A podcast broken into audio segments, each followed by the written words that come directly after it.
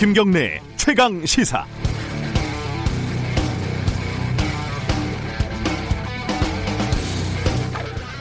어제 낮에 이천 물류창고 공사 현장에서 불이 나서 38명이 숨졌습니다. 뉴스에서 많이 보셨겠지만은 어, 이번 참사는 12년 전 2008년 같은 이천에서 발생한 냉동창고 화재하고 판박입니다. 당시에도 무려 40명이 숨졌지요. 어, 당시에 스프링클러는 잠겨 있었고 방화문은 작동하지 않았고요. 일상적으로 쓰지만은 참 잔인한 단어죠. 안전 불감증 참사였습니다. 이 12년 전 사건에 대한 책임은 어떻게 물렸을까요? 당시 시공사 대표는 벌금 2천만 원을 받았습니다. 40명이 숨졌으니까 계산하면 한 명당 목숨값이 50만 원인 셈입니다. 현장 소장, 실무 책임자, 소방 당국에 뇌물을 준 사람들도 모두 벌금 아니면 집행유예로 나왔습니다. 그러면서 재판부가 밝힌 말은 엄히 처벌할 필요가 있다였습니다. 좀 이해가 되지 않죠. 12년 만에 같은 도시에서 같은 참사가 벌어졌습니다. 한동안 시끄럽겠죠. 안전 불감증이라는 단어가 뉴스를 가득 채울 거고요. 경찰이 수사하고 검찰이 기소를 할 겁니다. 그리고 벌금 몇 천만 원이 나오고 집행유예가 나올 겁니다. 전 국민적인 노력으로 우리는 코로나를 극복하고 있지 않습니까? 우리 모두 그 전염병에 걸릴 수 있다는 공포가 지금 우리가 하고 있는 모든 노력의 배경일 겁니다. 그런데 작업장에서 한 해 800명이 넘게 숨집니다. 이번 참사를 키웠다고 얘기되는 샌드위치 패널 화재로 200명이 넘게 사망합니다. 하지만 우리 사회는 그 집단 살인 사건을 해결할 의지가 없습니다. 코로나 때문이 아니라 작업장에서 죽는 사람들은 가난한 노동자, 이주 노동자, 비정규직, 일용직이기 때문이지요. 내가 아니고 우리가 아니기 때문에 사고는 반복되고 대책은 마련되지 않습니다. 한국 사회는 날마다 죽어가는 노동자들의 무관지옥이라는 사실을 하필 6일 동안의 연휴가 시작되는 부처님 오신 날 새삼 확인하게 됩니다. 4월 30일 김경래의 최강시사 시작합니다.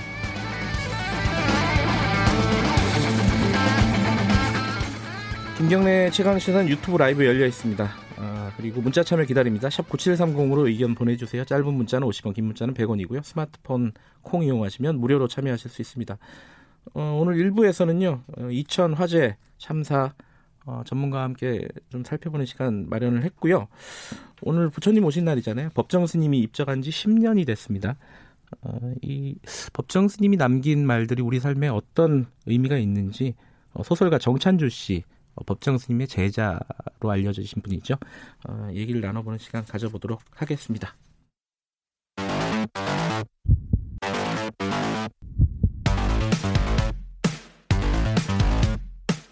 오늘 아침 가장 뜨거운 뉴스 뉴스 unboxing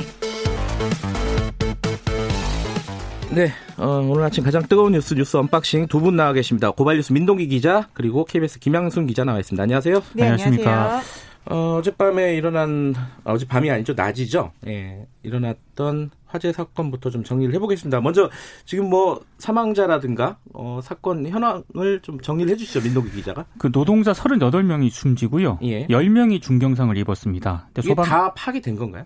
지금까지만 그렇습니다. 아. 38명 중에서 일단 25명의 신원이 확인됐고요. 네. 소방 당국이 밤샘 이제 조사를 하고 있는데 일단 수색 과정에서 어, 지난 밤에는 사망자가 추가로 확인되지는 않고 있고요. 네. 나머지 13분 사망자는 지금 이제 지문 채취가 좀 어려운 음. 상황이에요. 시신 훼손이 좀 있어서 그래서 이제 유전자 감식을 벌이고 있습니다. 예. 지금 그 사고가 났던 현장은 공사를 하고 있었던 거죠? 그러니까 그 골재 이런 공사는 다 마무리가 됐고요. 예. 지금 이제 나머지 이제 마무리 공사를 하고 있었는데 내부 공사, 내부 예. 공사, 예. 물류 창고 지하 2층에서 불이 시작된 것으로 일단 추정을 하고 있고. 네. 그 공사 현장에는 9개 업체 소속 한 70명이 넘는 노동자가 작업을 하고 있었는데요. 대부분 또 하청 노동자라고 하고요. 그렇습니다. 예. 올해 6월 30일 이 완공 예정이었다고 합니다. 근데 이 물류센터 공사 현장이라고 하는 게 이 불에 약한 건축 자재를 주로 많이 사용을 하고 있거든요. 아파트나 이런 거랑은 또 다르죠. 그렇습니다. 예. 그런데다가 연쇄 폭발도 일어났고 그리고 예. 유독가스 등이 발생을 해서 그래서 이제 막대한 인명 피해로 이어진 것으로 보입니다. 이게 정말 어 뭐랄까요? 저도 이 사고를 어제 속보를 보면서 그때 이천 냉동 창고 사건이 바로 떨어 네, 정말 너무 똑같아서 그죠? 네. 그렇죠. 그걸 좀 잠깐 정리를 해보죠. 어떤 부분들이 지금 유사한 것인지. 당시에 화재도 이제 우레탄 네. 폼이라고 네. 이제 우리 바닥이나 아니면 이제 벽면 자재로 쓰는 건데 네. 여기에 유증기가 굉장히 많이 발생을 합니다. 음. 조금만 불티가 튀어도 녹아내리면서 아주 시커먼 연기를 뿜어내거든요. 음. 네. 전문가들은 이제 우레탄 폼 같은 경우에는 이게 불이 붙기 시작하면은 거의 수분 내 시커먼 연기가 차기 음. 때문에 눈 앞을 식별할 수 없을 정도다라고 네. 설명을 하고 있어요. 네, 독성가스까지 여기에 또 포함이 됩니다. 앞만 네. 안 보이는 게 아니라 독성가스까지 있기 때문에 이게 사고가 커진 게 지하에서 불이 났지만 이 독성 가스가 위로 퍼지면서 음. 지상에 있던 사람들까지도 가스를 흡입하게 됐고요. 네. 마침 사고 현장에서는 굉장히 요즘에 건조했었잖아요. 네. 이 바람이 건물 쪽으로 맞바람이 쳤다고 네. 증언을 하고 있어요. 그래서 맞바람이 치면서 이 유독 가스가 밖으로 나가는 게 아니라 건물 안으로 다 고스란히 들어오는 네. 그런 상황에 맞닥쳤다는 거죠. 어, 지금 이제 왜 이렇게 많은 사람들이 어, 희생을 당했을까, 피해가 네. 왜 이렇게 컸을까 이 부분하고 그리고 사고의 원인 이런 부분들이 이제 시급하게 이제 밝혀져야 될 부분인데 그렇죠. 잠깐 그 전문가 연결해서 이 부분을 어, 짧게나마 좀 여쭤보겠습니다. 우석대 소방방재학과 공화성 교수님 연결돼 있습니다. 교수님 나와 계십니까? 네, 공화성입니다. 예. 그 어제 화재에서 어, 가장 뭐 이해가 안 된다고 할까요? 이렇게 불이 났는데 38명이 숨진 이유를 먼저 좀 분석을 해주신다면 어떤 겁니까? 일단 화재가 지하 2층에서 어, 예. 화재가 발생한 것으로 추정을 하고 있습니다. 네. 특별히 지하층에서 화재가 발생하면 그 화재란 것이 그 위층으로 네. 그 불이나 유독가스가 번지기 때문에 네. 오히려 지상에서 발생하는 것보다 훨씬 위험한 것이죠. 그러니까 아. 지하 2층 이상에 있는 그 층들은 네. 모두 위험한 상태에 빠질 수밖에 없는 것입니다. 그게 보니까 어, 지하 2층에서 발생했는데 가장 사망자가 많이 나온 층이 지상 2층이더라고요. 네. 그렇게 순식간에 번질 수밖에 없는 이유가 있나요? 지금 공사 현장이기 때문에 네. 일반적으로 건물이 완성이 된 상태라면 네. 각 층마다 방화 구획이란 것을 해서 아. 그 불이나 유독가스가 잘 그 위층으로 이동을 못하도록 네. 번지지 못하도록 조치를 취한 상태인데 네. 이, 공사 현장 공사가 마무리되지 않은 상태이기 때문에 그런 방화 구획조차도 제대로 되어 있지 않았고 네. 또 지하층에서 발생하면 금방 말씀드린 것처럼 지하층에 있는 사람들은 화재를 보다 빨리 인지할 수 있어요. 네. 화재가 발생한 층은. 네. 그래서 그 사람들은 대피를 하지만 그 위층에 있는 사람들은 음. 화재가 발생한 것을 인지를 하지 못하는 것이죠. 네. 예, 인지하지 못하는 상태에서 유독 가스가 덮치면 네. 그대로 그 안타깝게 사망할 수밖에 없는 그런 상황이 될 수 있는 것입니다. 아, 저희들이 브리핑하면서 잠깐 언급을 했는데 이제 12년 전 어, 냉동창고 화재 때 비슷한 참사가 벌어지지 않았습니까? 네. 그러면 뭔가 그때 대책이나 이런 것들이 마련이 돼서 불이 나더라도 이런 인명 피해가 좀 최소화될 수 있는 방안이 마련됐을 법도 한데 전혀 변화가 없었나요? 아닙니다. 그 2000 냉동창고 이후로 예. 사실은 이런 그 뭐 물류통이라든가 물류창고 네. 이런 네. 곳에 그 스프링클러 설비를 대부분 의무적으로 설치하도록 예. 뭐 규정을 했고 이런 그 소방 시설들이 그 많이 강화가 되었습니다. 네. 그렇지만 이천 물류 창고하고 또 다른 특징은 이것은 공사 현장입니다. 아 직 완공되지 않은 예. 예. 완공되지 않은 공사 현장에는 그 임시 소방 시설이라고 해서 네. 뭐 소화기라든가 뭐 관이 소화 장치 음. 이런 간단한 그 소방 시설만 갖추도록 이렇게 예. 규정을 하고 있습니다. 그러니까 공사 현장은 그 위험할 수밖에 없는 것이죠. 그런데 어 지금 이 우레탄 작업을 할 때 유증기가 많이 발생해서 화재에 굉장히 취약하다라고 알려져 있지 않습니까? 그런데 그런 것들을 방지하기 위해서 환기 시설이라든가 이런 것들을 공사할 때도 갖춰야 되는 거 아닌가요? 이런 것들이 제대로 갖춰져 있었을까요? 아마도 원래는 이제 갖추도록 갖추도록 하는 것이 어, 네. 어, 당연한 것이고 또 네. 안전 관리자도 비치해서 네. 안전에 문제가 없는지 수시로 살피는 것이 바람직한데 네. 공사를 또 빠르게 진행하다 보면 네. 또 이런 안전에 대해서 소홀한 부분이 사실은 그동안 많이 있었습니다. 네. 그리고 또 하나가 이해가 안 되는 부분이 이건 뭐 현실적인 이유일 텐데 그 우레탄 작업도 그렇지만은 샌드위치 패널 때문에 불이 삽시간에 번졌다고 많이들 얘기하지 않습니까? 네. 그 이, 이런 위험한 자재들은 사용을 못하게 할 수는 없는 건가요? 못하게 하는 것이 사실은 원칙인데 안전 측면에서 보면 네. 어, 뭐 이런 아시아 쪽에서는 아직까지 샌드위치 패널이 어, 많이 사용이 되고 있는 것 같습니다. 그 음. 이유는 일단 공사 기간은 상당히 단축시킬 수 있습니다. 네. 한 한 달 정도면 거의 뭐, 뭐 아주 단순한 건물들은 완성을 할 수 있고 이와 같은 냉, 큰 규모의 이런 그 물류 창고라고 하더라도 뭐 몇 개월이면 네. 한 1년 이상 걸릴 것이 뭐 몇 개월이면 또 완성을 할 수 있기 때문에 네. 이 샌드위치 패널의 유혹에서 못 벗어나는 것 같습니다. 그리고 공사비도 상당히 저렴합니다. 결국 돈 문제네요. 그죠? 맞습니다. 네. 알겠습니다. 이번 사건을 어, 좀 화재 원인이나 제도적인 보완을 어떻게 해야 될지 좀 고민을 해야 될 것 같습니다. 오늘 잠깐 여기 어, 말씀 나눠봤습니다. 고맙습니다. 네. 우석대 소방방재학과 공화성 교수였습니다. 어, 이게 저는 오늘 아침에 신문들 이렇게 보는데 어, 이 사망자들 유족들에 대한 얘기들이 나오더라고요. 네. 어, 각 언론사들이 취재를 했는데 동아일보 기사를 보면서 울었어요. 거기 보면 그런 얘기가 나와요. 35살 가장인데 혼자 딸을 키운대요. 중학생 딸을 키우는데 이분이 돈을 아낀다고 밥을 안 먹었대요. 아, 네. 밥을 안 먹고 동료가 컵라면을 사줘서 마지막으로 네, 먹었다. 네. 3개월 내내 한 번도 안 쉬고 일을 했다. 음. 딸을 남부럽지 않게 키우고 음. 싶다. 그랬는데 그분이 돌아가셨다는 그 기사를 보면서 그러니까 이게 좀 어려운 사람들이 모여 있는 곳 아니겠습니까? 그렇죠. 이 작업 현장이라는 곳이. 네. 네, 항상 이렇게 사고가 나면 그때만 조명을 하고 저는 구의역 철도 사건도 마찬가지고 항상 네. 이런 식으로 그 돌아가신 분에 대한 이야기를 굉장히 슬프게 늘어놓고 그 이후에 언론이 하는 일이 무엇인가라는 음. 생각을 합니다. 예, 이 부분 뭐 앞으로 어, 화재 원인이나 이런 부분들은 앞으로 얘기할 시간이 좀 있을 것 같습니다. 다음 얘기 좀 해보죠. 어, 채널 A 소식을 우리가 몇 차례 좀 전달을 해드렸는데 이게 그 압수수색이 종료가 된 건가요, 김양승 기자? 네, 압수수색이 지난 새벽에 종료가 됐어요. 네, 새벽 이제 2시 50분쯤까지 대치하다가 거의 한 새벽 3시까지 대치를 한 거죠. 오늘 새벽인가요? 네, 그럼? 오늘 새벽입니다. 아, 네, 예. 오늘 새벽 불과 몇 시간 한 4시간 됐네요. 아, 네. 4시간 전까지 2박 3일 걸렸네요. 네, 2박 3일 그리고 시간으로는 41시간이라고 이제 계산을 하고 있더라고요. 네. 이게 아시겠지만 채널 A와 현직 검사장이 유착했다라는 이른바 검언 유착 의혹에 대한 수사였고요. 네. 네 서울중앙지검이 이제 채널 A TV의 기자 이모 기자죠. 이모 기자가 그 신라젠 사건으로 지금 현재 형을 살고 있는 네. 예, VK 이철 씨에게 먼저 접근을 해서 이제 그 관계자를 만나게 되면서 네. 협박 취재를 했던 사안입니다.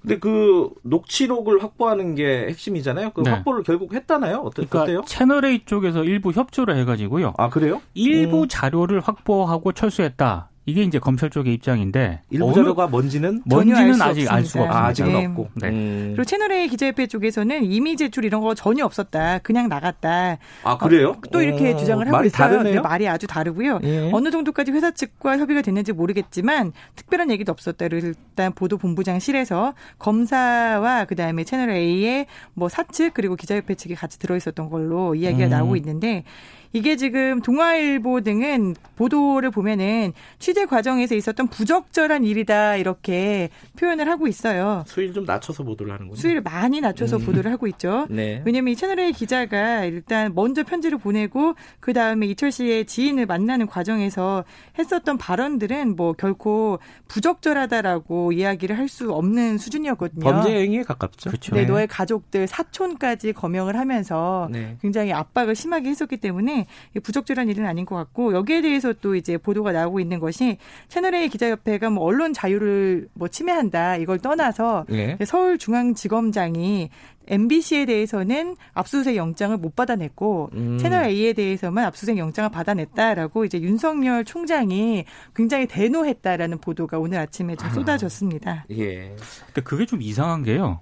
일단 명예훼손 사건이지 않습니까? 예. 지금 영장의 일부 언론 보도를 보니까 왜 MBC에 대한 그 구속영장 청구에는 그 최경환 전 경제부총리가 MBC를 명예훼손 사건으로 그 고소한 거 예. 그거는 왜 뺐느냐? 예. 이게 봐주기다라고 지금 어떤 일, 부 언론이 예. 보도를 했던데 아니 근데 100번을 양보해서요. 그 명예훼손 사건을 부분을 구속영장 신청에 그 넣으면 압수수색 영장. 압수수색 영장에 넣으면 아니 명예훼손 가지고 언론사를 압수수색 한다는 게 어... 이것도 좀 제가 봤을 때 말이 안 되거든요. 전 들어본 음... 사례가 없고요. 네. 미국이 명예훼손을 굉장히 중하게 평가하는데도 네. 미국에서도 명예훼손 때문에 언론사를 압수수색했다는 얘기를 제가 좀 과문해서 좀 제가 이해가 안 가는 거는 채널 A에 대한 압수수색에 대해서 비판적인 언론사라면 네. MBC에 대한 압수수색도 비판적으로 바라봐야 되는데 아하. 채널 A는 압수수색하면서 왜 MBC는 압수수색하지 않느냐라는 식으로 보도를 하니까 굉장히 황당한 거죠. 어, 헷갈리는 거죠. 기사 쓰다 보면 헷갈려요, 그런 게. 그러니까 왜 압수수색을 하는가, 그리고 예. 압수수색을 해서 얻어내야 하는 것이 무엇인가가 쟁점인 그렇죠. 거잖아요. 음. 그러면 압수수색에서 얻어내야 되는 게 그 채널A의 이모 기자가 검사장과 통화를 했다라는 그 통화 내역이 그렇죠. 바로 확보가 돼야 되는 겁니다. 녹취 파일인 네. 거죠. 네, 녹취 파일을 확보하는 방법은 두 가지가 있어요. 하나는 채널A 기자에게 받는 거고, 네. 다른 하나는 그 민원연이 고발했던 성명 불상의 그 검사장에게 받는 그렇죠. 거거든요. 있잖아요. 그건 또 안 했죠. 그건 네. 전혀 안 그렇죠. 하고 있잖아요. 그러면서 이제 MBC를 압수수색하지 않았다. MBC는 파일이 없습니다. 확실히 네. 없어요. 제가 물어봤거든요. 음성 파일이요? 네, 음성 파일이 없죠. 없어요. 있었으면 썼겠죠. 그렇죠. 네. 없는데 MBC를 압수수색하지 않는다라고 이야기하는 거는 우리가 압수수색에서 얻고자 하는 것이 이거야라는 걸 명확히 밝히지 않은 거고요. 네. 또 이번에 41시간 대체하다가 철수해서 뭐 일부 자료를 확보했다라고 하는데 그게 무엇인지도 좀 밝혀줬으면 음. 좋겠다라고 생각합니다. 채널A 사측도 대응에 좀 뭐랄까 어, 미심쩍은 부분이 있는데 네. 채널A 기자협회도 이걸 언론 자유 침해라고 얘기를 하려면은 본인이 본인 동료 기자가 저질렀던 부적절하고 아무리 수위를 낮춰서 생각을 해도 네. 그런 취재 행태에 대해서 먼저 좀 반성을 하는 성명 같은 거라도 있었어야 되는 거 아니냐. 그러니까 저는 보도 네. 내용을 가지고 뭐 예. 뭐 압수수색을 한다거나 형사처벌하는 거에 대해서는 굉장히 저도 반대를 하는데 네.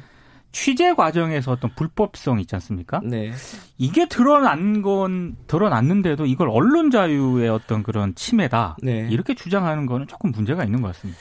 알겠습니다. 어, 하나만 더 다뤄보죠. 어제 사실은 우리 생활에 가장 좀 중요한 일 중에 하나가 국회에서 어, 결정이 됐습니다. 긴급 재난지원금이 국회를 통과를 한 거죠. 그럼 어떻게 되는 거예요? 정리 좀 해보죠. 오늘 새벽 이제 국회 본회의에서 2차 추경안 아, 오늘 새벽이었어요? 예, 아. 0시 50분쯤에 새벽에 많은 일들이 벌어졌군요. 예. 통과가 됐는데요. 쟁점이 그 1조 2천억을 어떻게 할 것인가 이거 아니었습니까? 네. 근데 아, 공무원 뭐 연가 보상비 삭감하고요. 네. 군 경찰 차량 유류비도 삭감하고 이걸 좀 조정 이런 것들을 조정을 음. 해서 네. 아, 이제 1조 2천억을 마련하기로 했습니다. 근데 지금 다음 달 4일부터 일단 기초생활 수급자 등 취약 가구를 중심으로 이제 아, 취약 가구를 먼저 지급을 먼저 지급을 걸로. 하고요. 네. 그리고 나머지 가구는 다음 달 11일부터 신청을 받아서 13일부터 지급이 되는데 1인 기준으로는 40만 원이고요. 네. 2인은 60만 원, 3인은 80만 원, 4인 이상은 100만 원을 받게 됩니다. 네, 음. 신청을 하셔야 받을 수 있는 그렇습니다. 거고요. 신청을 안 하게 되면은 기부로 가는 거죠. 네, 네, 맞습니다. 어, 기부하실 분들은 신청을 굳이 할 필요가 없는데 막 받게 되면 빨리빨리 써야 됩니다. 그죠? 근데 민주당이 네. 한20% 정도가 기부에 동참할 것으로 예상을 한다는데 아, 전 국민의 20%요? 어. 가구의 20% 정도가 동참할 것으로 예상을 한다고 아, 그러더라고요. 네. 근데 그렇게 될까 저는? 저는 생각해 보니까 받아서 제가 돈을 쓰는 게 좋겠더라고요. 그러니까요. 그렇게 생각하시는 네. 분들이 그러니까 많습니다. 돈 쓰는 것도 지금 중요한 일이에요. 네. 그죠? 얼마 전에 발표한 걸 보니까 경기도에서 제일 먼저 집행을 했잖아요. 그렇죠. 이 재난 지원금을 주고 나서 이게 얼마나 빨리 낙수 효과가 나타나는지 봤더니 음. 효과가 지금 나타나고 있습니다. 그래요? 그래서 음. 저는 이거를 빨리 받아서 제가 주변에 보면은 동네에도 점포 정리하겠다라는 소규모 매장들이 음. 많더라고요. 네. 네. 빨리 가서 돈을 쓰자. 그렇죠. 그리고 보습학원 선생님들에게 빨리 돈을 드리자라는 음. 생각이 들었습니다. 가급적이면은 어, 지역에서 그리고 작은 영세한 업자들에게 네. 그런 사업장에서 소비를 하는 게 좋겠죠. 근데 여기 반대하는 의원들이 있다고요? 이 누구 누구예요? 여섯 명인데요. 네. 모두 미래통합당 의원들이고 네. 김무성, 장재원, 이종구, 정유섭, 신상진, 곽상도 의원입니다. 기권한 의원이 15명인데요. 아, 기권도 많네요. 네. 음. 뭐 심재철 미래통합당 원내대표를 비롯해서 나경원 전 원내대표, 음. 그리고 미래한국당에서는 또 이종명 의원 등이 네. 기권표를 행사를 했습니다.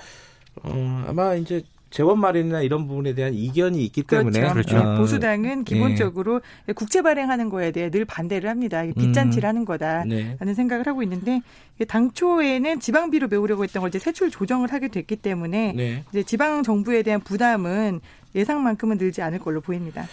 어, 또 중요한 법이 하나 통과가 됐는데 그 인터넷 전문은행법 KT 특혜법이라고들 보통 얘기하는 이 법안에 대해서는 한번 우리가 다음에 어, 다룰 시간이 있을 것 같습니다. 오늘은 여기까지 하겠습니다. 두 분 감사합니다.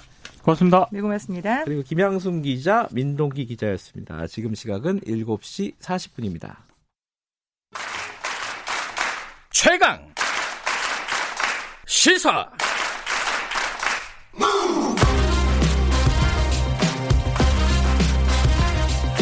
지금 여러분께서는 김경래 기자의 최강 시사를 듣고 계십니다. 네, 오늘이 부처님 오신 날입니다. 아, 살아있는 것은 다 행복하라 이렇게 세상을 위로하던 법정 스님이 입적하신 지 올해로 10년이 되는 해입니다. 어, 무소유의 삶을 강조를 하셨죠. 이, 이 말씀은 아마 많은 사람들이 기억하고 어떤 삶의 지표로 생, 사, 여기는 분들이 많이 있는 것 같아요. 제 주변에도. 물론 실천은 어렵죠, 이게. 예. 자, 법정 스님의 제가 제자이십니다. 정찬주 소설가님과 함께 어, 법정 스님의 말씀, 지금의 의미 이런 것들을 조금 되새겨보는 시간 짧게나마 가져보겠습니다. 어, 정찬주 선생님 안녕하세요. 네, 안가, 안녕하세요. 반갑습니다. 예. 제가 제가 제자라고 말씀드렸어요. 청취자분들에게. 이 제가 제자라는 게 뭐예요? 그 스님의 이제 제자는 이제 예, 그두 종류로 나눌 수 있는데 네. 출가해서 이제 삭발한 그 출가 제자가 있고요. 네. 또 저작거리에 살면서 음. 어, 스님의 제자가 되는 그런 제자를 제가 제자라고 합니다. 아, 그러니까 같은 스님이 아니라 세속에 사시는 분 제자를 그렇죠. 제가 네. 제자라고 네. 하는군요. 예. 머리를 길고 있기 때문에 또 유발상자라고도 부릅니다. 아, 유발상자라고도 불러요. 예, 예. 예. 그 법정 스님하고 정찬주 네. 선생님은 어떻게 인연을 맺게 되신 겁니까?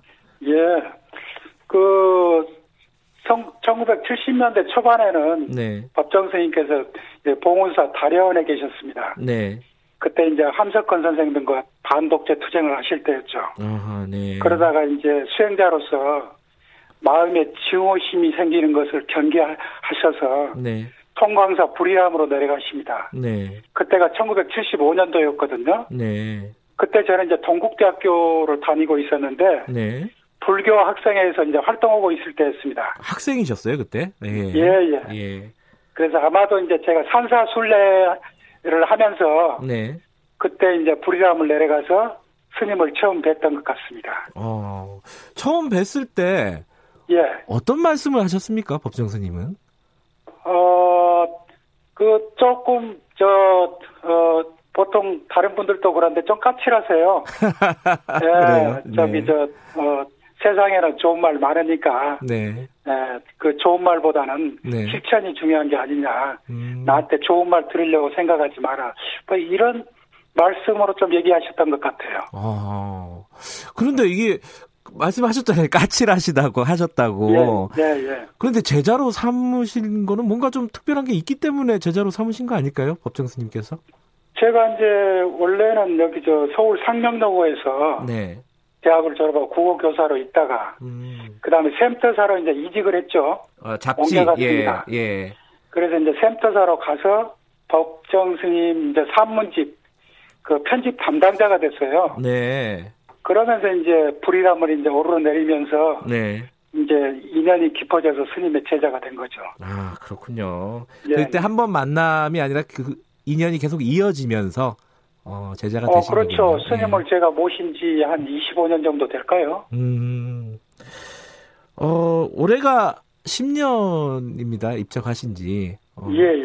이 10년을 맞이하는 부처님 오신 날 어떤 기분이 드세요? 어, 소회라든가. 예. 저는 이제 스님이 돌아가시기 전에 네. 에, 이런 대화를 나눈 적이 있었어요. 예.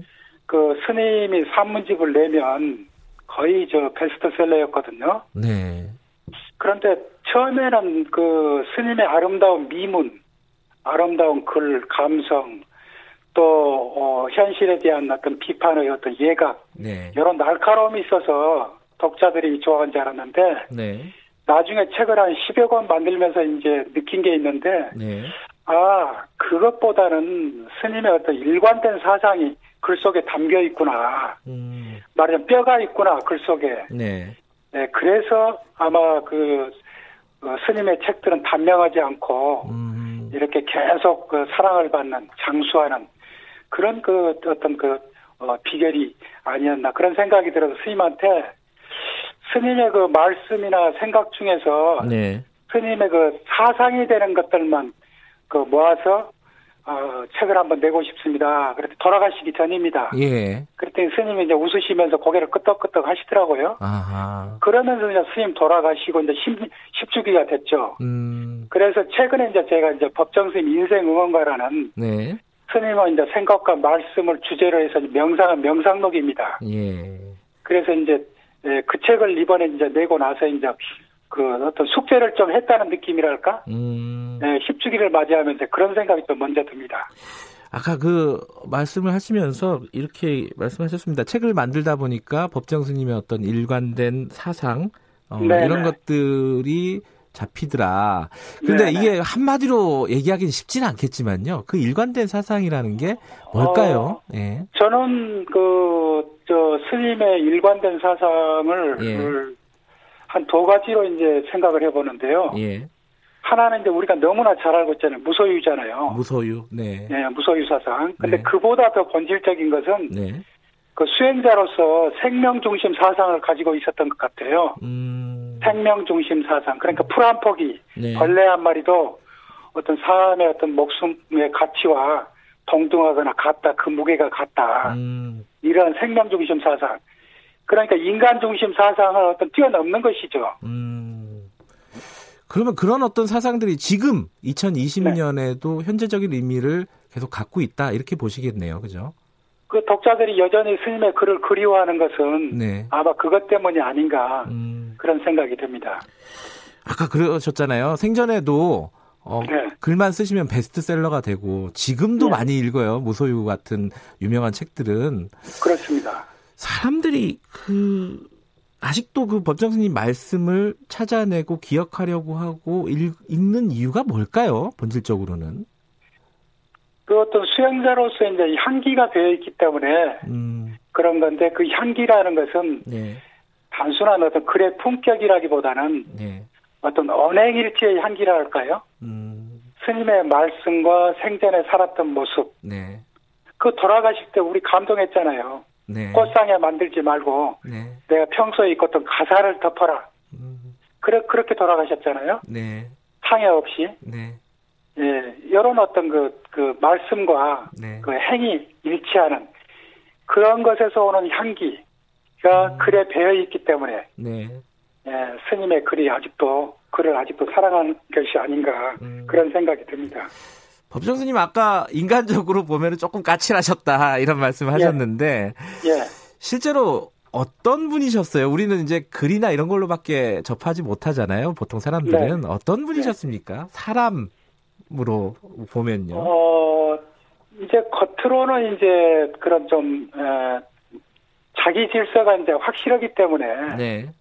이제 좀 까칠하게는 보여요. 네. 그렇지만 그 내면적으로는 네. 아주 눈물도 많으시고 아, 그래요. 예술 예, 예술적인 감성도 풍부하시고 음. 서울에 이제 올라오시면 저하고 이제 가끔 조조 영화 프로를 좀 많이 봤습니다. 아 그래요? 예 예. 아, 영화를 좋아하시군요. 낮에는 이제 사람들이 음. 많이 오니까 승복 입고 앉아 있기가 좀 뭐하다고 이제 아침 일찍 가서 이제 영화를 보고 그랬는데 네.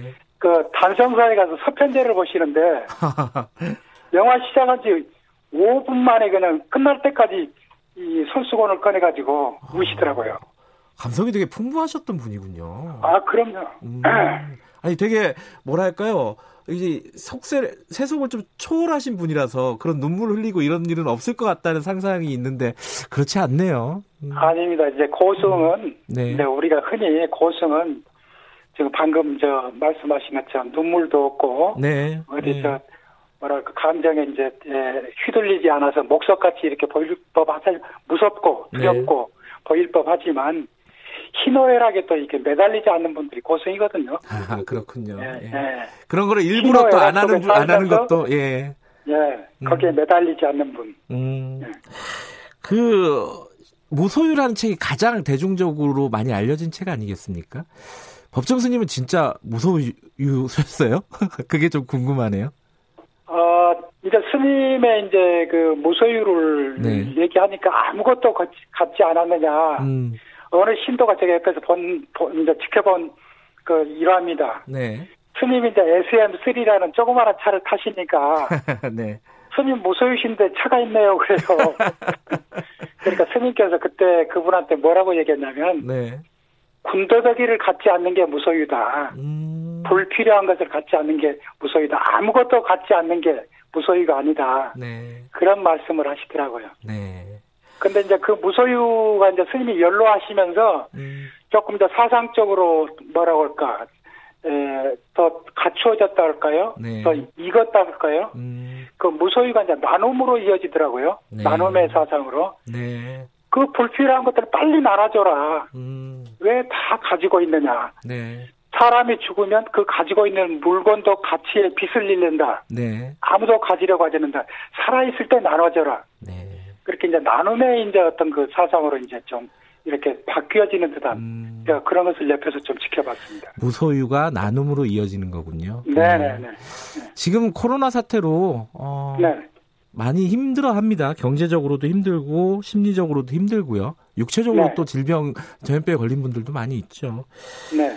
어, 법정 스님이 만약에 계셨다면은 이런 어려운 중생들에게 어떤 말씀을 하셨을까요? 네.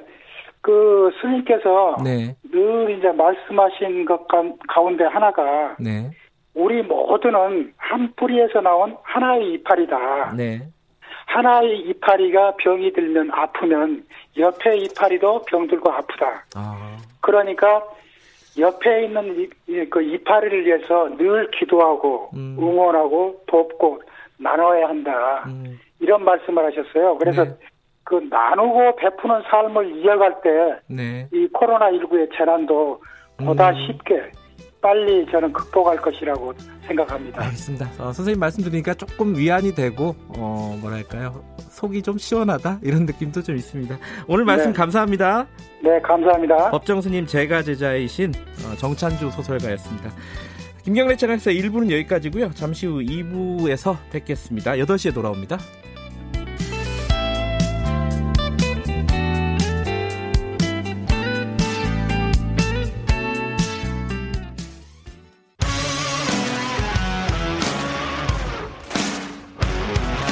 탐사보도 전문 기자 김경래 최강 시사. 김경래 최강 시사 2부 시작하겠습니다. 아, 총선 끝난 지가 2주가 지났는데 미래통합당 지도체제, 새 지도체제 수습 방안 아, 아직 명확하게 잡히지 않고 있습니다. 오리무중이라고도 할 수 있고요. 어, 전국위에서 김종인 비대위가 가결이 됐는데 어, 임기 문제가 해결이 안 됐습니다. 상임 전국위가 어, 무산이 되면서요. 김정인 위원장도 어, 이게 비대위원장을 맞, 맞는 것도 아니고 수락을 한 것도 아니고 그렇다고 해서 딱 잘라서 거절한 것도 아니고 이게 좀 모호한 상황이기도 하고요. 당내에 여러 가지 목소리들이 나오고 있고 갈등이 진화되지 않고 있는 상황입니다. 오늘은 어제 그, 뭐, 그 최고위가 열렸었는데 미래통합당의 최고위에 참석하신 분이죠. 미래통합당 조경태 최고위원 연결해서 당내 상황을 좀 여쭤보겠습니다. 조경태 의원님 안녕하세요. 네, 안녕하세요. 조경태 의원입니다. 네. 휴일이신데 이렇게 또 쉬지도 못하고 연결을 하게 됐습니다. 예. 아, 닙니다 아이고, 수고 많으십니다. 당내 상황이 워낙 좀 복잡해서요. 어제 최고위에서는 조영태 위원께서 회의 중간에 나가셨다고 보도가 났어요? 어떤 문제가 있었던 겁니까? 어, 아닙니다. 어제 회의가 예. 그, 어, 비공개 회의가 있었, 있었습니다. 그, 네. 저기 정상적으로 회의를 끝내고 네. 어, 끝낸다 그 어떤 의논할 거 의논 다, 다 하고 네. 뭐, 뭐 특별한 게 없지 싶어서 나왔는데 예, 예. 이후에 또 내용들이 좀, 좀 바뀌었어요. 제가 없는 사이에. 예. 그래서 음. 그래서 아 회의를 조금 좀더 매끄럽게 했으면 아쉬움이 있습니다. 음, 일부러 뭐 나오신 건 아니고 나오고 나니까 조영태 위원 빼고 회의가 진행이 됐군요. 뭐 그런 분위기는 그런 건 아니었겠지만 예. 어제 사실은 전국 상임위원회를 어, 여는 것을 유력하게 하고 네. 하는 걸 듣고 제가 나왔는데 네. 또그 부분이 어, 여러 가지 부분에서 조금 유보적인 입장으로 아마 돌아선 것 음. 같습니다. 음. 아니 그 임기 문제를 해결하려면 전국 상임위를 열긴 열어야 되잖아요. 근데 유보됐다는 말은 어떻게 그런 결정을 하겠다는 거죠? 그래서 아마도 이제 전국 상임위원회와 열기가 예. 실제적으로 좀 여러 가지 측면에서 어려움이 있다고 판단한 건지 예. 어 제가 그, 그 부분에 대해서 잘 확인이 안 됩니다만은 저는 네. 어 저 이번에 지난번에 그 판결 났 판명이 났던 예. 그 전국위원회와 또 전국 상임위원회를 연달아 열, 열지 않았습니까? 예. 그리고 당선자 총회에서 있었던 여러 가지의 의견들을 취합했을 때, 예. 어, 8월 31일 날 우리가 그 전당대회를 그 열도록 당연 단계에 있거든요. 네. 어, 더불어민주당도 8월 달에 전당대회를 한다고 합니다. 네. 우리도 좀 정상적으로 전당대회를 치르는 것이 바람직하지 않느냐 이런 생각을 합니다. 어, 그러면은 조영태 위원께서는 어, 지금 전국 상임위를 어, 상임 전국이죠. 상임 전국위를 예, 열 필요가 없다고 생각하시는 건가요? 저는 이번에 네. 최고위원들이 제가 그때도 주장했습니다만 네. 그 이제 본인들이 뜻대로 안 됐다 해가지고 계속 그 상임정국위원회를 여는 모습은 바람직한 모습은 아니지 않느냐. 음. 네. 어 그 열었을 때 그 뜻이 반영이 된 거니까 네. 우리 지도부가 너무 지나치게 주장하는 것은 바람직하지 음. 않다는 취지로 네. 반대 의견을 이야기했습니다. 예. 지금 당내에서요. 음, 지금 청년 비상대책위에서 이런 목소리를 냈습니다. 제1야당이 김종인이라는 한 개인에게 이렇게 무력하게 읍수하는 초유의 사태가 발생을 했다. 그래서 당 지도부 전원 즉각 사퇴하라. 이 지도부라면 이제 최고위원들도 다 포함될 텐데 여기에 대해서는 어떻게 생각하십니까? 저는 어제 저기 심재철 권한대행께 예. 어, 어, 지금 말씀을 그과 같은 얘기를 했습니다. 예. 사실은 그 이제 우리가 20대에 어떤 책임을 졌던 지도부고 네. 21대에도 새로운 지도부를 구성해야 되고 네. 또새 당선자가 계시지 않습니까? 예. 예, 그분들에게 그 무거운 짐을 우리는 우리는 그 짐을 내려놓자 그리고 그분들이 책임지고 어, 당을 운영할 수 있도록 해야 된다 네. 하는 그런 취지의 말씀을 드렸고요. 네.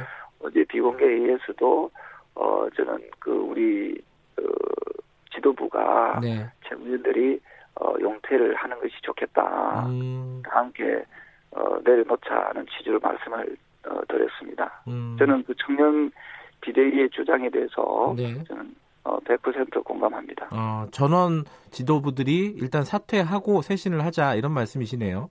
네, 네, 네. 그러면은 근데 지금 어 지도부들이 다 사퇴를 해버리면 공백 상황이 돼버리잖아요. 이게 리더십이. 아, 이 부분, 그래서 예. 제가 예, 예. 그래서 제가 예. 하루라도 빨리 네. 원내대표를 뽑아서 뽑아야 네. 된다. 음. 새 원내대표가 어, 권한 대행을 지금 심재철 어, 원내대표께서 권한 대행을 하고 계시지 않습니까? 네. 어, 어 권한 대행을 하면서 당을 추스 추스려 나갈 수 있도록 해야 된다. 그래야만이 어, 힘이 실리고 네. 그, 어, 어, 그 우리가 어, 이러한 혼란을 수습할 수 있다. 그런 네. 취재 말씀드렸습니다. 음, 요즘 새 원내대표 선출은 8일 날 하는 걸로 돼 있죠? 예, 8일 날 어, 오후에 네. 하도록 하는 걸로 이제 거의 음. 확정이 된 것 같습니다. 예. 예, 그럼 새 원내대표가 8일 날 선출이 되고 그 원내대표가 권한대행을 이어가면서 어, 쇄신을 하고 혁신을 하고 뭐 수습을 하자 이런 말씀이시네요. 그죠? 네, 그게 지난 20대에도 그 네. 유사하게 그런 식으로 그 어, 일이 추진이 된 적이 있거든요. 네. 이번에도 너무 이렇게 혼란스럽게 네. 혼란스럽게 이렇게 국민들께 보이는 모습은 썩 바람직하지 않기 때문에 네. 어, 빨리 안정감을 안정을 찾기 위해서는 네. 하루라도 빨리 어, 새로운 그 원내 대표, 원내 지도부를 구성해야 된다. 예. 그것이 대안이 될 수 있다 이렇게 보고 있습니다. 그런데 지금 일단 전국위에서는 김종인 비대위, 이른바 김종인 비대위를 결정을 한 상황입니다. 그래서 김종인 씨가 어, 비대위원장을 수락을 하게 되면은 그렇게 가는 거잖아요. 그죠? 지금 상황은? 그렇습니다. 그, 근데 이제 전국위가 열고 나, 열리고 난 이후에. 예. 어, 김정인 그 전 상임 선대위원장 예. 측에서 예. 그 의사를 밝혔다는 그 언론의 보도를 봤거든요. 예. 그게 사실이라면은 저는 그 거부 의사를 존중해야 된다는 입장이거든요. 아, 예, 예. 예, 예. 그래서 여기에서 이제 뭐 인기를 더 늘렸을 때는 하고 네. 안 늘리면 안 한다는 그런 모습으로 비춰주면은 네. 상당히 저, 또 모양새도 좀 좋지 않을 음. 것 같고요. 예. 지금은 어, 이제는 비대위 이 체제에 대한 부분은 어, 어, 국민들께 크게 설득력이 없을 것 같습니다. 음. 지금은 비대위라는 그 말이 네. 어, 분란만 야기시키는 네. 분란만 초래하는 그런 어떤 그 이름으로 이제 들리거든요. 예. 그래서 저는 이제는 비대위에 대한 미련을 이제 버려야 된다. 음. 어, 비대위라는 그 표현이 갈등으로 비춰지고 어, 또, 또 다른 측면에서 욕심으로, 예. 그에 대한 욕심으로 비춰지기 때문에 이게 바람직한 어, 모습은 아니지 않느냐. 네. 그래서 저한테 의견을 물어보신다면은 네. 원내 대표가 직무 대행을 해서 네. 어, 정상적으로 이게 어, 수습하는 좀 그 정상적인 정당 전당대회를 치러서 네. 이게 당연 단계 8월 31일로 돼 아마 있을 겁니다. 네. 8월 전대를 어, 치르, 치르는 데까지 네. 어, 직무대행을 맡는 것이 네. 바람직하다 이런 음. 생각을 합니다. 그런데 지금 김정인 위원장은 전 위원장이죠. 어, 기자들한테 자기는 거부하는 그런 의사 표현 한 적이 없다. 내가 하는 소리가 아니다. 이렇게 얘기를 했어요. 이게 되게 모호한데 딱 잘라서 한다 안 한다가 아니라서 아니고 계속 밀당을 하는 기분이에요. 느낌이에요. 김종인 그 전 상임선대위원장께서 예. 8월 31일까지 하도록 하는 것이 이번 전국대 전국위원회에서 나온 결론이지 않습니까? 일단 그렇죠. 네. 당원들이 뜻입니다. 네. 그것을 명확하게 본인이 받을 건지 안 받을 건지 그 부분을 말씀하시면 되거든요. 음. 예, 그래서 저는 그, 그, 이, 그 나머지 부분을 자꾸만, 어, 논의하게 되면은, 네. 방금 말씀드렸던 대로 이 비대위가, 어, 혼란과 분란만 이렇게 야기시키는 네. 그런 비대위가 어, 된다는 거지요. 네. 원래 비대위를 우리가 구성하려고 했던 가장 큰 어, 취지와 목적은 네. 사실은 대선 아주 총선 패배에 대한 어떤 그 원인 분석 것과 네. 그보다 더 어, 시급했던 것이 혼란을 혼란을 수습하는 하기 위해서 어, 비대위를 구성하려고 했던 것입니다. 네. 근데 이 혼란을 초래하는 비대위는 네. 비대위의 원래 시당초에 우리가 음. 하고자 했던 취지는 맞지 않는 거지요. 비대위가 오히려 혼란을 초래하고 있다. 예. 지금 현재로 그렇지 않습니까? 그래서 예. 어, 지금은 이 분란을 야기시키고 혼란을 초래하는 이, 이 비대위의 어떤 이 부분은 네. 어, 사실은 이제 저는 그 설득력을 많이 잃었다. 음. 예. 하고 생각하고 우리 내부적으로 네. 우리 스스로가 어, 힘을 기르고 네. 어, 내부 정비를 통해서 나아가는 것이 좋겠다 하는 음. 것 부분이 있습니다. 그런데 저기 어, 전임 산, 상임선대위원장 아닙니까 김종인 씨가 그거를 네. 수락할 때도 막판까지 밀당이 있었고 마지막 순간에 수락을 했습니다. 그래서 그렇게 되지 않겠느냐 이번에도 똑같이 이렇게 예상하는 사람들이 있어요. 아, 글쎄요. 그 지금 이 상황에서 네.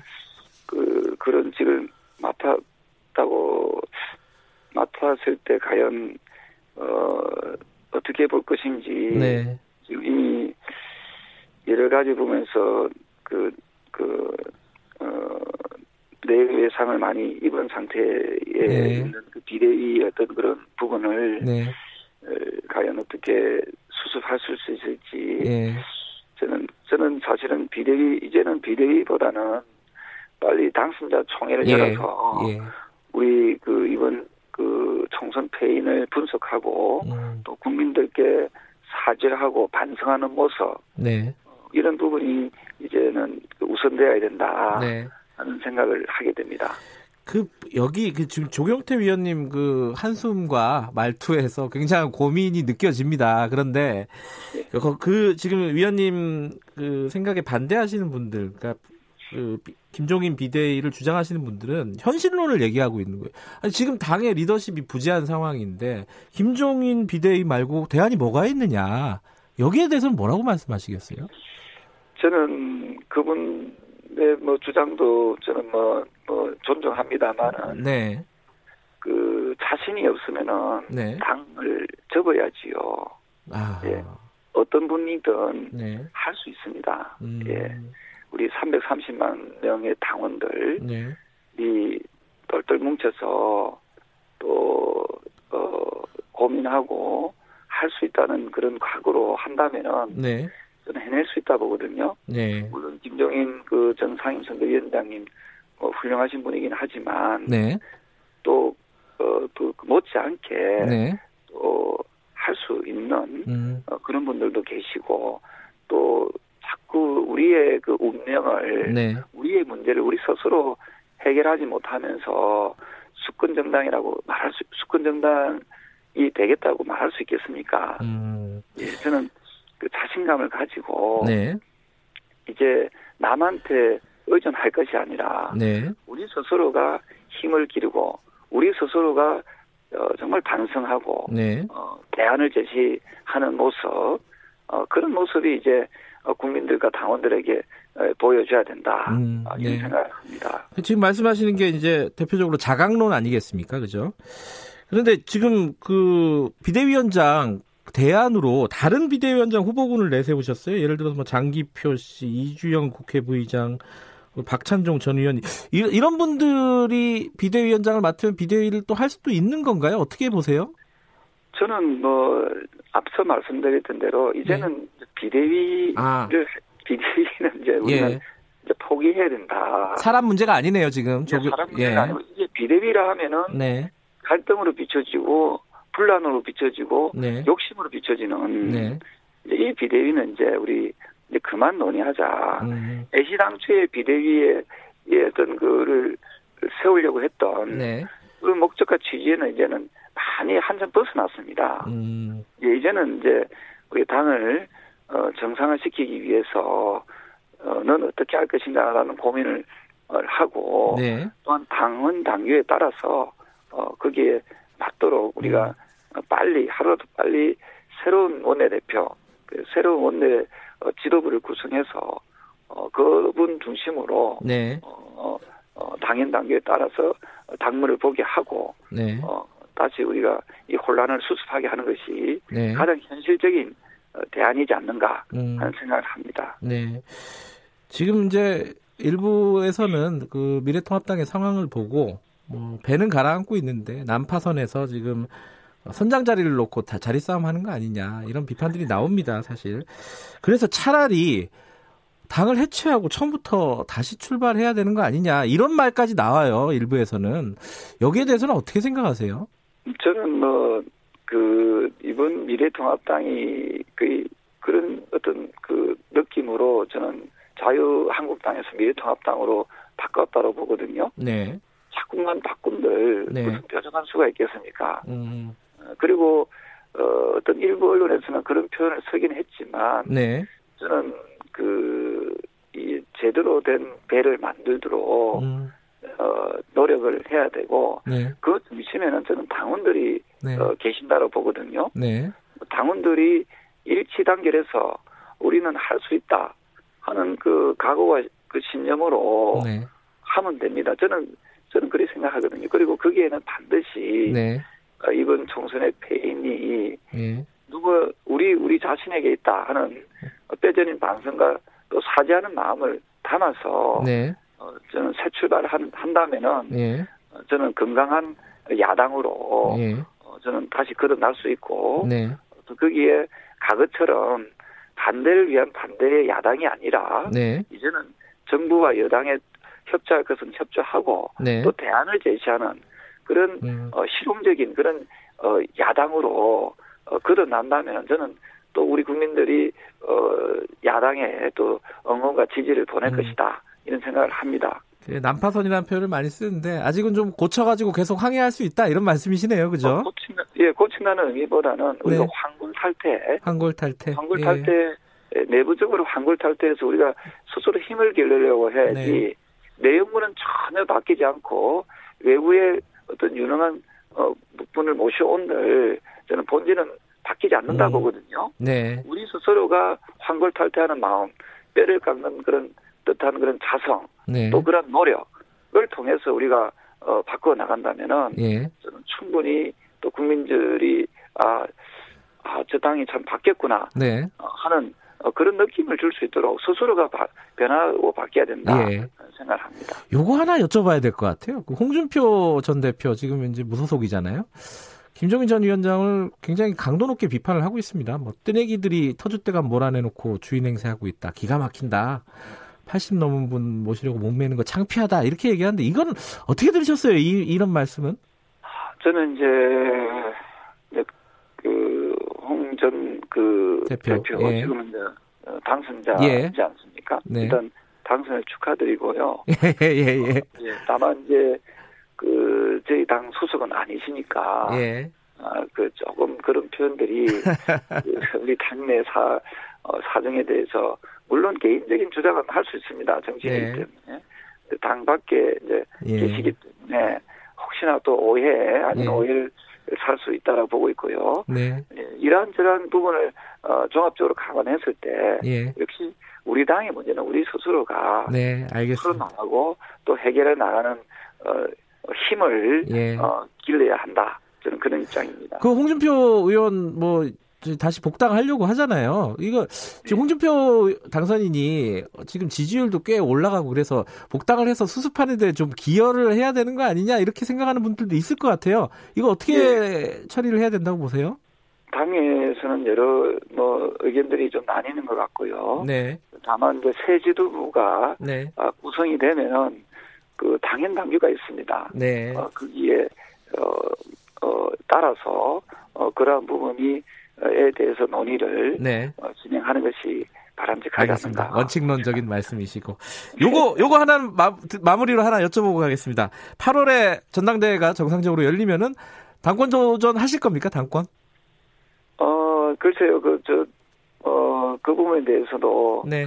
어좀 많은 분들께서 뭐, 뭐 말씀을 주시는데요. 네. 어, 일단은 새 원내대표가 네. 어떤 부분으로 어떤 분이 뽑힐지 또 새 원내대표가 잘 뽑힐 수 있도록 네. 어, 거기에 어, 힘을 집중하는 것이 네. 일단 지금 1차적인 네. 어, 우리 그 간간이기 때문에 예. 일단 새 원내대표의 선출 이후에 어, 그 부분에 대해서도 좀 어, 어, 논의하면 좋, 좋겠다. 네.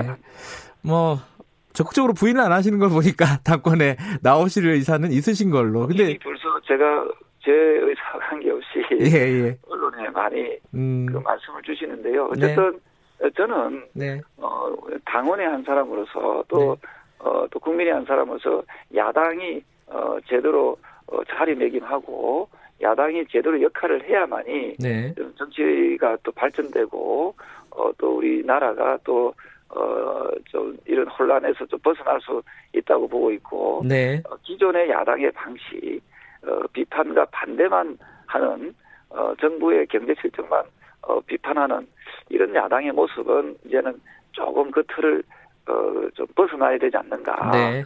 어, 대안을 제시하고, 또, 어, 정부 여당과 또, 어, 서로 상생하고, 네. 또 협치할 수 있는 어, 그런 야당의 모습으로 어, 거듭나야만이 국민들께서도 어, 야당이 변했다. 하고 이렇게 알겠습니다. 어, 볼수 있지 않겠나 이런 생각을 합니다. 알겠습니다. 말씀 잘 들었습니다. 여기까지 드릴게요. 고맙습니다. 네, 감사합니다. 조기영태 미래통합당 최고위원이었습니다. 공정하고 깊이 있게 오늘 하루 이슈의 중심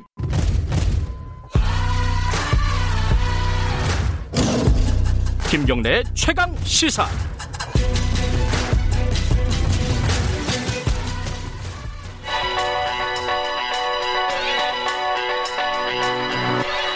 최강 시사 김태연의 눈. 네, 김태연의 눈, 김태연 변호사 연결돼 있습니다. 안녕하세요. 네, 안녕하세요. 지금 코로나 19로 뭐 중고등학교도 마찬가지지만은 대학교도 다 온라인 강의란 말이에요. 그래서 그렇죠. 대학 이래가지고 뭐 이렇게 등록금이 너무 아까운 거 아니냐, 좀 돌려줘야 되는 거 아니냐, 학생들 이렇게 요구 많이 하고 있어요. 그죠? 그런 얘기 나오죠. 학생, 총학생회 중심으로 해서. 예. 근데, 근데 그 주장을 할 수 있는데, 이걸 헌법 소원을 네. 했다고요? 그렇죠. 뭐 이제 서울, 저 수도권에는 뭐 사립대 재판이나 학생의 헌법소원을 냈는데 네. 대부분 우리가 이제 헌법소원이라고 하면은요 네. 어떤 법이나 제도 만들어져 있는 법이나 제도가 내 기본권을 침해했다 뭐 이렇게 네. 헌법소원을 내거든요. 네. 뭐 법률이 내 기본권을 침해했어 뭐 이런 식으로. 예. 그런데 이 학생이 낸 거는 뭐냐면 입법 부작위 위헌 확인이에요. 그럼 뭐 어렵네요. 좀 먼저 설명 좀 해주세요. 그러니까 우리가 부작이란 건 안 했다는 거잖아요. 예. 그러니까 입법 부작위. 그러니까 법을 국회가 만든지 만들지 않은 게 잘못됐다. 그러니까 만들어진 아, 법이 기본권을 침해한다는 게 아니라 아예 예. 반대로 예. 법을 만들지 않은 게 국회가 입법 의무를 소홀히 하는 거니까 예. 그게 잘못됐다는 거를 확인해 주세요. 이렇게 낸 거거든요. 예. 그러면은 이 학생 입장에서 보면 어떤 법을 만들어야 되는데 안 만든 게 잘못된 거냐 이걸 음. 얘기를 해주잖아요. 예. 이런 내용이에요. 교육 서비스를 제대로 제공하지 않으면 네. 등록금을 감액할 수 있다라는 법. 음흠. 이게 만들어져야 되는데 네. 만들지, 만들지 않은 것이 잘못됐다는 걸 확인해 주세요. 이런 네. 식의 헌법소를 제, 제기를 한 거죠. 이게 어, 이런 사례가 있었어요? 입법 부작위 위원 확인? 어렵지만은. 네, 입법 부작위 위원 확인이라는 게 이제 가끔 있어요. 가끔 있어요? 네, 예전에 저 사법 시험 칠 때 시험 문제로 나오고 그랬어요. 헌법에서. 네. 어, 근데 예. 근데 뭐냐면은 그 법 입법 부 그러니까 대부분 입법 청원을 하잖아요 우리가. 그렇죠. 이런 법 만들어 달라고 네. 하죠 보통은. 네. 예. 근데 그게 이제 잘못됐다고 입법 부작위 헌법소원을 내면 그게 헌법소원에서 인용이 되려면 네. 어떤 조건이 있어야 되냐면 국회 입법 의무가 있는 거여야 된다고요. 음. 그러니까 국회가 입법 의무가 있음에도 불구하고 안 했을 경우에 입법 부작위 헌법소원을 받아들여 주는 거지. 국회에 특별한 입법 의무가 없는데도 그냥 국민이 아무나 와가지고 음. 입법 부작위 확인해 주세요, 법 만들어 주세요 이러면 다 각하시키거든요. 음. 그런데 이제 그런 국회 입법 의무가 있는 걸 어떻게 판단을 하냐? 예. 우리가 헌법에 보면 네. 가끔 헌법 보면 그런 조항이 있어요. 예를 들면 뭐 재산권 조항 같은 경우 보면 네. 재산권 우리가 이제 수용하잖아요. 예. 뭐 공공 필요에 의해서 재산권 수용했을 때 그 보상은 법률에 의한다 이렇게 돼 있어요. 네. 근데 그 법률이 없다. 아. 그러면 그러면 분명히 헌법에 야, 저 재산권 수용하고 뭐 보상을 줄때 법률에 의해야 돼. 그럼 법률을 정하라는 얘기잖아요. 네. 근데 그 법률을 정하지 않으면 음흠. 그거는 국회가 헌법상 입법 의무가 있는 건데 안 한 게 확실하죠. 음흠. 그런 경우에는 예를 들면 저 입법 의무가 있는 걸로 보는 거거든요. 그럼 요번에는 네. 그 등록금을 반환한다는 법이 없다. 이 부분을 헌법소원을 한 거는 애매하죠, 사실은. 그러니까 아하. 이제 그게 뭐 예를 들면 헌법에 그렇게 법률에 의한다라고 예. 이제 국회의 법률 의무를 명시적으로 규정을 해놓거나 예. 또는 해석상 국회에 입법 의무가 있는 걸로 해석되는 경우에는 이게 가능한데 음. 그래서 지금 이 학생이 제기한 거는 소육 서비스가 제대로 되지 않았을 경우에 등록금을 감액할 수 있다라는 조항 음. 이런 이런 거에 대한 저 입법을 할 의무가 국회에 음. 있느냐 없느냐에 대한 해석의 문제가 생기는 거라서 음. 저는 개인적인 의견이지만 네.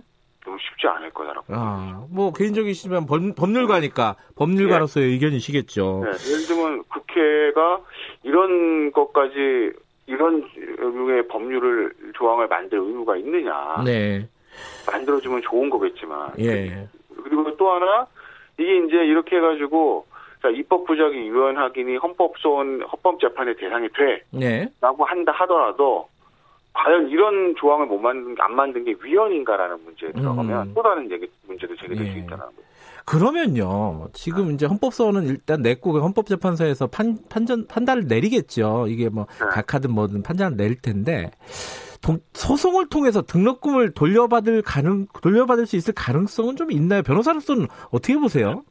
근데 이제 이게 대학과 학생들 입장이 달려요. 근데 예. 학생들 입장에서 보면 야 교육 서비스를 제대로 제공해주지 않았을 다 예. 제공해야 되는 거 아니야? 대면 강의해야 되는데 네. 온라인 강의 이런 얘기있고 대학들의 얘기는 무슨 얘기를 지금 이거 이 사건 저 처음에 온라인 강의 시작할 때부터 대학 측에서 나온 얘기인데 네. 대학 측의 얘기는 대학의 교육 서비스 교육 서비스가 단순히 무슨 강의 제공하는 것만으로는 되지는 않는다라는 거예요. 대학의 음, 입장은 네. 여러 가지들이 다 합쳐져서 이제 교육 서비스가 제공이 되는 건데 네. 오히려 교수와 대학 학생 학교 입장에서 보면 온라인 강의를 준비하는 게 더 비용도 많이 들고 더 힘들다 뭐 이런 얘기들을 음, 하더라고요. 언론에 네. 보도된 걸 보면. 네. 그렇기 때문에 이거 학생들하고 저 그 대학생들 입장이 첨예하게 갈리는 것 아니겠습니까? 음.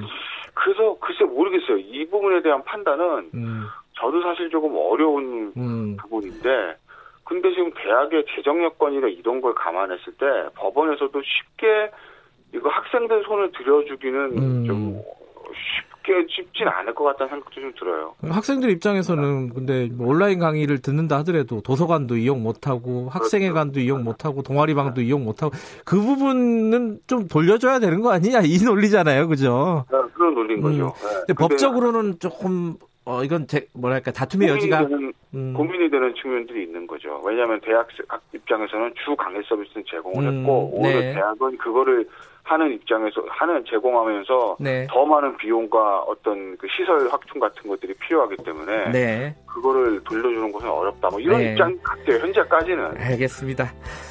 이거 좀 앞으로 계속 문제가 될 것 같은데 자 여기까지 듣고요. 어, 김태현 변호사님 이번에 저희들 개편하면서 어, 오늘 마지막 시간이 됐습니다. 앞으로 예. 뭐 법률적인 얘기 있으면 가끔씩 저희들이 좀 요청을 드리겠습니다. 그때도 예. 연결해 주세요.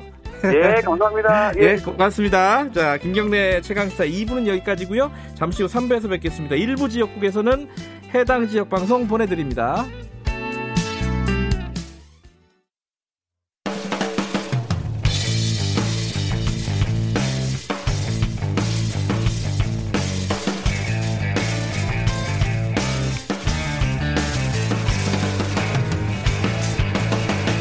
김경래의 최강 시사.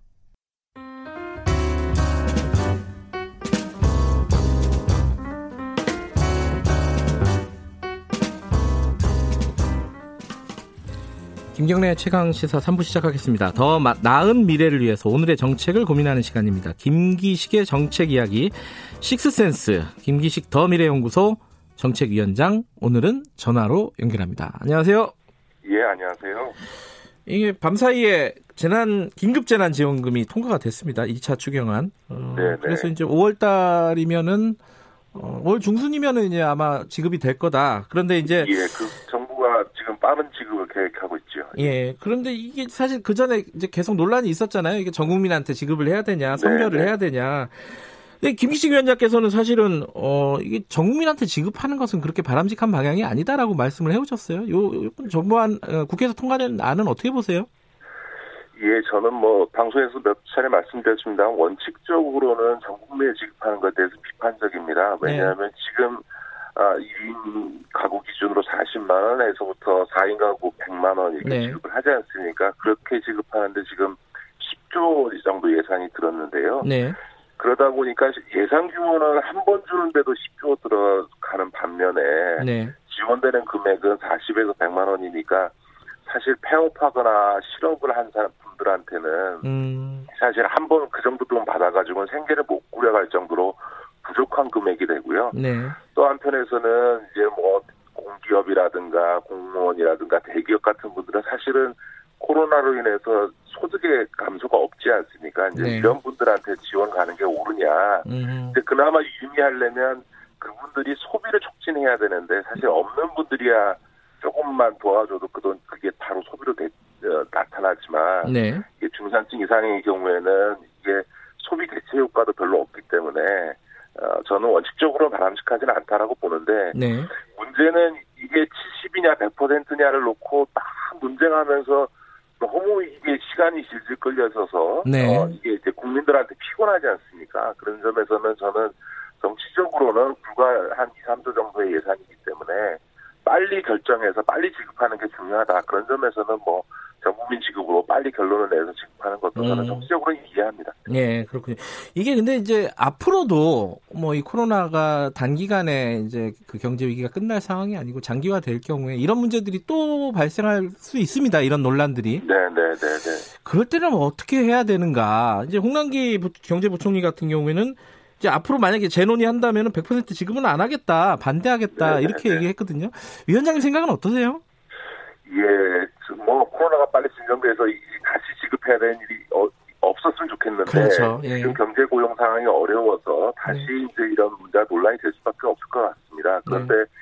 일단 저는 원칙적으로 소득 지원이라는 거는 일정 수준 이하로 소득이 떨어지거나 네. 원래 이렇게 소득이 없는 분들을 도와주는 게 소득 지원 제도 아니겠습니까? 예를 음. 들어서 어, 자기가 버는 사업 소득이나 임금 소득으로 어, 충분히 생활할 수 있는 중산층 이상한테 지원하는 것은 소득 지원 정책으로서는 취지에 안 맞는 거잖아요. 네. 그런 점에서 보면 소득 지원은 원칙적으로는 일정 소득 수준 이하를 대상으로 선별적으로 하는 게 맞습니다. 원래 음. 문제도 참고해서 그렇다고 보고요. 네. 더군다나 여기 그 재정적으로 보면 이번에 한 번 주는데도 10조 들지 않았습니까? 네. 그러니까 뭐 예를 들어서 이거 매달 준다 그러면 1년에 120조가 되는 건데 우리가 지금 512조 예산이니까 네. 도저히 불가능한 거죠. 그런 점에서 보면 저는 아, 앞으로 다시 이런 일이 벌어 상황이 벌어진다면 선별적으로 어, 지급하는 게 맞다 이렇게 봅니다. 음. 그런데 그 저희들이 이제 이 관련된 분들 전문가 분들이나 아니면 뭐 지자체장이나 이렇게 인터뷰를 쭉 해왔었는데 대표적으로 경남도지사 김경수 지사님 같은 경우에는 실제로 현장에서 지급을 해보니까 이 네, 선별이 네네. 너무 힘들다는 거예요. 시간도 많이 걸리고. 맞습니다, 맞습니다. 네. 그, 그 문제는 어떻게 봐야 돼요? 예, 저도 그래서 아까도 말씀드렸던 원칙적으로는 저는 네. 선별 지급이 맞는데 네. 실제로 김, 김경수 지사가 지적하듯이 예. 선별을 하려고 하니까 예. 너무 문제가 많은 거예요. 그래서 원칙적으로는 우리 문재인 대통령이 했던 것처럼 선별해서 지급하려고 해, 하려고 해도 실제로 경남도도 50% 주민소득 100%니까 전체 가구의 반만 주려고 해봤더니 네. 너무 많은 문제가 생겨났습니다. 네. 왜 그러냐 하면 한마디로 얘기하면 지금 우리나라에는 전 국민을 대상으로 소득과 자산을 파악하는 기관이 없습니다. 다 아시다시피 음. 소득 자산 파악에 제일 능력이 있는 건 국세청이잖아요. 네. 국세청은 면세점 이하의 대상자는 과대 대상이 아니니까 소득을 파악하지 않는데 음. 문제는 임금 노동자나 사업 소득자의 반이 면세점이니까 국민의 반 이상에 대해서 소득 파악을 하고 있지 않습니다. 네. 그 다음에 이제 사회보험을 징수하는 것은 이제 그 건강보험공단이 지금 통합 일원화해서 지금 하고 있는데 예. 이 건보공단 같은 경우는 유리지갑인 직장 소득은 모르겠는데 자영업자 소득은 자기들이 파악할 능력이 안 되니까 네.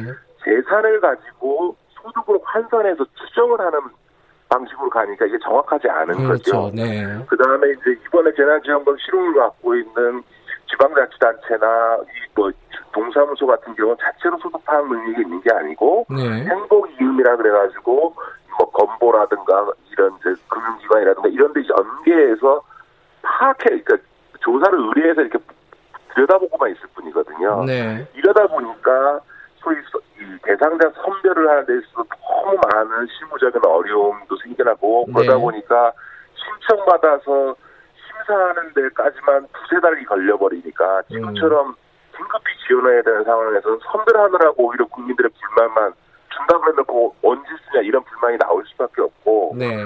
그런 점에서는 김경수 지사가 얘기했던 것처럼 이 선별의 과정이 너무 어려우니 일단 이거는 그냥 전국에게 투자라고 하는 주장도 저는 현장의 목소리, 현장의 관점에서 보면 옳다고 보기 때문에 아까도 제가 네. 원칙적으로는 아니지만 이번은 정치적으로 음. 이해할 만하다라고 말씀을 드린 거고요. 네. 그런 점에서 보면 빨리 우리가 이제 아까 소득 지원 정책은 선별적으로 하는 게 맞다고 예. 말씀드렸잖아요. 근데 그러려면 선별을 할수 있는 능력을 갖춰야 되지 않습니까? 네. 그런데 그 점과 관련해서는 과거 노무현 대통령 때 참여정부 시절에 이런 문제를 해결하기 위해서 이 소득 파악과 관련된 모든 기능, 그 네. 사회보험의 부가징수 기능을 국세청으로 모두 일어나려고 했습니다. 어. 그래서 거의 다 추진이 됐는데 정권이 교체되고 이명박 정부 들어서서 그게 백지화되고 예. 그거를 건보공단한테 맡겨버린 거예요. 예. 그러니까 근데 그러니까 건보공단은 아까도 말씀드렸던 건 자영자의 경우에는 소득 파악 능력이 없으니까 재산을 갖고 환산하는 방식을 하고 예. 있거든요.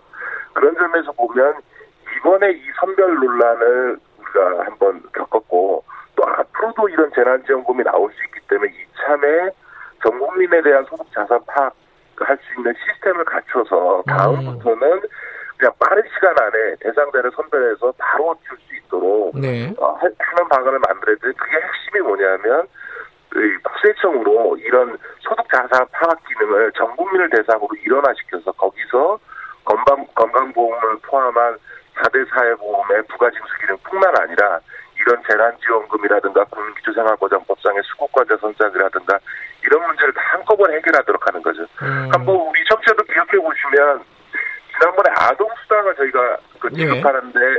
원래 100% 줘야 되는데 한국당에서 반대해서 네. 그 지금의 미래통합당이죠. 네. 반대해가지고 90%만 지급한 적 있지 않습니까? 예. 그랬더니 근데 사실은 보니까 이 90%를 선별하는 비용이 천억이 들어간 거예요. 음. 그런데 이 100% 주는데 추가되는 소유 예산이 120, 1200억밖에 안 되는 겁니다. 네네. 네. 그러니까 이제 당시 한국당에서도 아니 선별하느라고 천억이 들어가나 이거 전국민 주는데 1200억 더 쓰나 이게 별 차이가 없으니까 그냥 전국민 다 주자 해서 네. 전국민 지급으로 간 적이 있거든요. 그래서 네. 이 대상자를 선별하는데 필요한 비용과 시간을 줄이려면 네.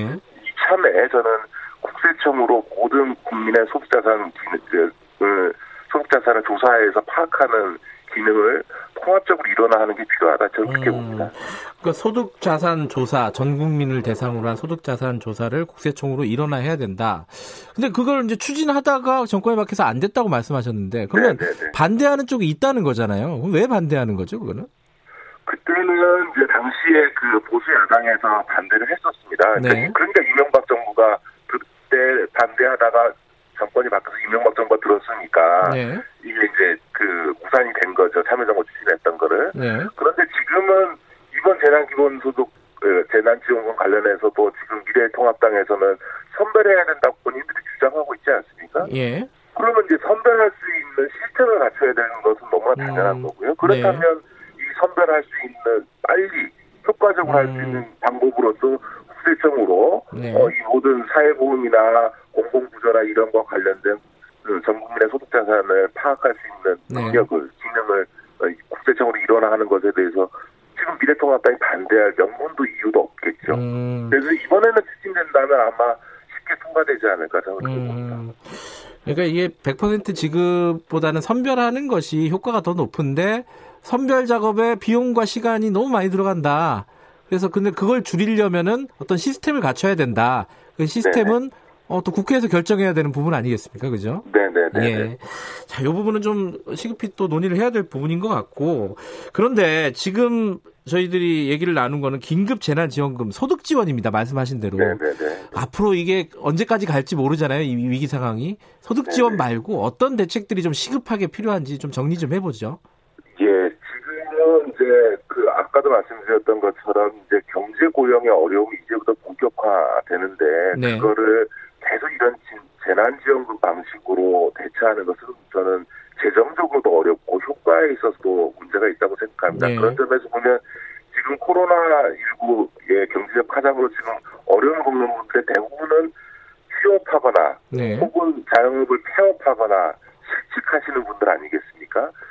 그 네. 이런 분들에게 필요한 사회 안전망이 바로 고용보험입니다. 네. 우리나라 고용보험은 제도적으로는 전 국민을 대상으로 확대되어 있음에도 불구하고 실제로 1인 어, 자영업자의 경우는 0.1%만 지금 고용보험에 가입돼 있고요. 네. 비정규직 대부분이 약 60%, 70% 정도가 고용보험에 가입돼 있지 않거든요. 네. 근데 이제 이 고용보험에 가입하게 되면 휴업하면 휴업수당이 주어지고요. 네. 해업이나 실직할 경우에는 당연히 실업급여가 어, 지원이 됩니다. 네. 그런 점에서 이참에 고용보험의 기능을 대폭 강화하는 것이 제일 중요하고 그렇게 되면 딱 그 휴업, 폐업, 실직당한 분을 타겟팅해서 선별해서 지원을 해줄 수 있기 때문에 네. 지금의 전국민 재난지원금보다도 예산을 적게 하면서도 음. 효과를 높일 수 있는 방법이니까 네. 이 고용보험을 지금 확대하는 게 중요한데 그래서 이제 지금 문재인 정부에서도 이번에 얼마 전에 10조 어, 이상 예산을 들여서 고용 지원 패키지 프로그램을 발표를 했습니다. 네. 근데 좀 아쉬운 거는 지금 이, 이 고용보험에 가입돼 있지 않는 자영업이나 특수고용 노동자라든가 프리랜서라든가 이런 분들에 대한 지원을 해주는데 그게 제도적으로 확장하는 방식보다는 네. 그냥 이례적으로 네. 이번에 한해서 석 달간 50만 원 주겠다라고 하는 정책적인 차원에서만 지금 제도를 설계해 놨는데 네. 그게 아니라 아예 이참에 어, 고용보험 가입에 있어서의 보험료를 지원해 주면서 음. 적극적으로 고용보험에 가입하도록 하고 네. 가입 즉시 보, 이 실업급여나 음. 휴업수당이 나가도록 해줘서 이, 이분들이 가입에 따른 효과를 바로 볼 수 있도록 해주는 접근을 하게 되면 네. 제도적으로 이 고용보험 음. 확대되는 효과가 나올 수 있을 거다 이렇게 음. 보죠. 근데 고용보험 네네. 고용보험을 확대하는 정책이 이게 시간이 좀 많이 걸리지 않을까요? 어떻게 보세요? 보통은 저희가 그 전에도 고용보험 확대하기 위한 여러 가지 노력을 해왔습니다. 예. EIT 같은 제도를 통해서 고용보험료를 지원하는 방법들을 썼었고요. 또 네. 이제 고용부 자체적으로도 이제 고용보험에 어, 가입할 경우에 지원을 해주는 제, 도를 운영해왔고 네. 경남도나 서울시 같은 경우도 자영업자가 어, 고용보험에 가입할 경우에는 그 보험료의 50%를 지원해주는 등의 제도를 해왔음에도 불구하고 아직 이게 어, 네. 이렇게 제한적이거든요. 네. 저는 근데 이제 지금은 너무 어려워져 있기 때문에 사람들이 당장 실업급여를 받는 게 너무 중요하지 않습니까? 그렇죠. 큰 지원이 되니까 지금은 약간의 지원만 해주면 즉시 음. 고용보험료 실업급여를 받을 음. 수 있게만 해주면 이런 그 고용보험 가입을 대폭 늘릴 수 있을 거다 이런 네. 생각이 들고요. 또 하나는 이제 큰 문제가 뭐냐면 지금 코로나19로 인해서 기업들이 채용을 안 하고 있지 않습니까? 그렇죠. 예. 그러니까 지금 올해 대학을 졸업한 친구들은 지금 채용 시장에 나가보지도 못하고 있는 거예요. 예.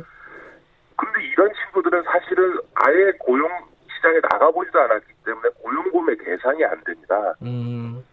그래서 이제 우리가 설계하고 있는 게 청년 실업과 관련해서 한국형 실업부조 제도라고 하는 것을 지금 음. 문재인 정부에서 추진하고 있는데 문제는 그게 이제 단계적 사업인데 1단계로 지금 되어 있는 거는 2002년 내에 고용 경험이 있는 청년에 한해서만 실업부조를 음. 줍니다. 네, 예. 고용 보험료를 못 내더라도 실업부조로 지원해 주는데 고용 경험이 있어야 되는 거예요. 그러니까 지금처럼 아예 고용 시장에 나가보지도 못하고 네. 지금 이 중에 취업 백수를 하고 있는 친구들은 이 1단계 사업으로는 실업 부조를 지원을 못 받는 거죠. 네. 그래서 저는 문재인 정부가 2단계로 설정했던 네. 그냥 고용 경험과 무관하게 실업 부조를 주는 이거를 좀 조기에 땡겨서 음, 네. 지금 이, 이 취업도 못하고 고생을 하고 있는 이 청년들에게 네. 이 실업 급여를 실업 부조를 주는 거를 적극적으로 좀 검토해서 추진해야 되지 않을까 싶습니다. 알겠습니다.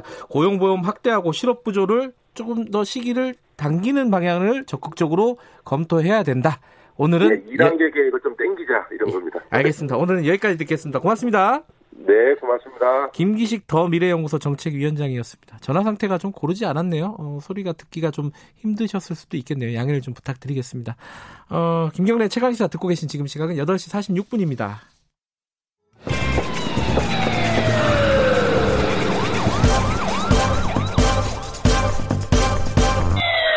김경래 최강 시사. 네, 울산의 한 초등학교 교사가 울산의 한 초등학교 교사가 제자들한테 숙제를 냈는데 어, 속옷을 부모님을 도와주는 차원에서 속옷을 빨아서 그거를 인증샷을 찍어서 올려라 이렇게 숙제를 냈습니다. 근데 거기다 이 선생님이 댓글들을 달았는데 댓글들이 조금 뭐랄까요 부적절한 것들이 있어요. 어, 성적으로 좀 어, 민감한 내용들을 어, 댓글을 달기도 했고. 근데 또 알고 보니까 이게 논란이 돼서 알고 보니까 이분이 어, 그 전에도 뭐 학생들 외모 평가를 한다든가 뭐 이런 좀 부적절한 글이라든가 뭐 이런 SNS 이런 것들을 좀 발견하기도 했습니다. 그래서 이 교사를 파면시켜 달라 이런 국민청원도 올라왔고 10만 명이 훌쩍 넘어버렸어요. 어, 이 교사는 또 마녀 사냥이다 이렇게 좀 반발하고 있거든요. 학교는 또 교사를 경찰에 신고를 했고요. 성희롱 의심이 된다. 저는 이게 학교에서 이런 일이 벌어지는 걸 어떻게 봐야 될지 특히 학부모님들, 교사분들은 난감하실 것 같습니다. 자, 학교 현장에서 이 성차별 문제에 대해서 지속적인 목소리를 내시는 분이 있습니다. 오늘은 이게 동료 교사 얘기라서 좀 민감합니다. 그래서 익명으로 인터뷰를 좀 진행하겠습니다. 선생님 안녕하세요. 네, 안녕하세요. 네. 어, 이 논란이 며칠 전에 이제 나왔지 않습니까? 울산의 한 네. 교사분이 속옷 빨래 숙제를 시켜가지고 댓글들을 달았는데 뭐 댓글들이 뭐 좀 그렇습니다. 뭐 섹시한 뭐 속옷을 얘기하고 막 이랬어요. 네. 이거 어떻게 보셨습니까? 이, 이 학부모의 이제 항의에 대해서.